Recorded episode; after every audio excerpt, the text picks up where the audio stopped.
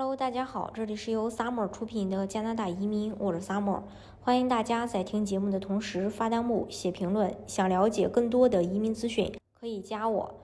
加拿大 BC 省是加拿大经济最发达、人口最多的省份，主要的城市包括温哥华、维多利亚以及 Kelowna。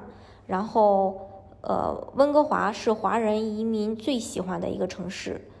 呃，然后在二零二一年全球最佳城市呃排行榜当中，温哥华位列三十四，全成为全球最佳城市之一。那在部分社区基本上不会英文也能正常生活。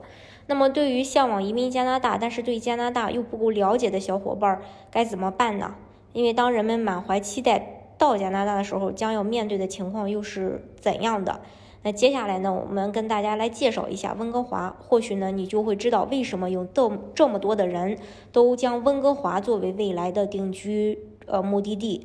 第一就是气候的问题，因为纬度为呃较高，加拿大的寒冷呢，大家可能都知道，BC 省它不同于其他地区，即使在冬天也不算寒冷，可谓是冬暖夏凉。受到洋流、海洋以及山脉等多重这个因素的影响，BC 省的气候。具有非常明显的多样性。由于温度、湿度和多变性，这个地区呃这个省西南地区的气候十分的温和，比较适合人、植物和动物生活。再来说一下它的人口。B.C 省呢拥有十分多样化的人口种族。二十世纪以来，这里吸引了越来越多的海外移民。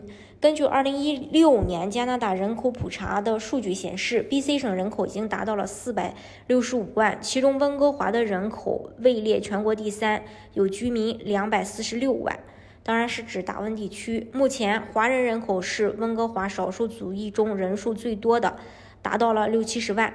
占总人口的百分之二十以上。再说教育，加拿大的学校主要分为私立学校和公立学校嘛。私立学校又分为顶级私立学校和一般的私立学校。当地的公立学校都是免费的。学校系统通常分为三个级别：小学、中学和大学或学院。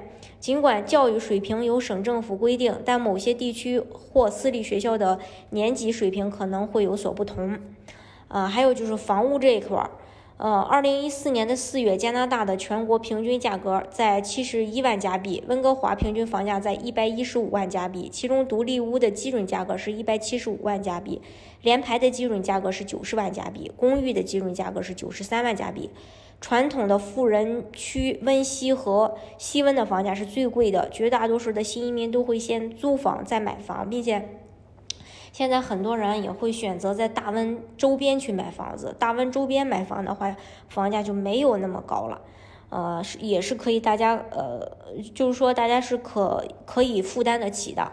再说一下医疗，只要你长期居住在温哥华，无论是永久居留还是留学生，抵达后必须要注册 BC 省的医疗服务计划。目前移民和工签身份的人士。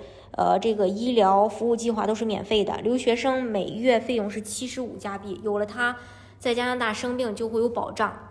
再说一下这个新移民就业这一块儿，呃，新移民要在 BC 省合法工作，需要申请社会保险号的有关信息。目前 BC 省最低的时薪是十五块二。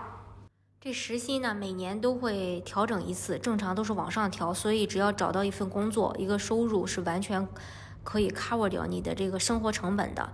当然，就是普通的消费啊，如果说你在国内消费水平很高，那你 cover 掉这个生活成本的话，可能就有些困难。当然了，移民 BC 省的话，目前比较适合国内申请人的就是 BC 省的雇主担保。BC 省雇主担保呢，是目前所有的雇主担保移民项目里边比较稳定的一个呃项目了。所以说，呃，大家想具体了解的话，也欢迎大家加我。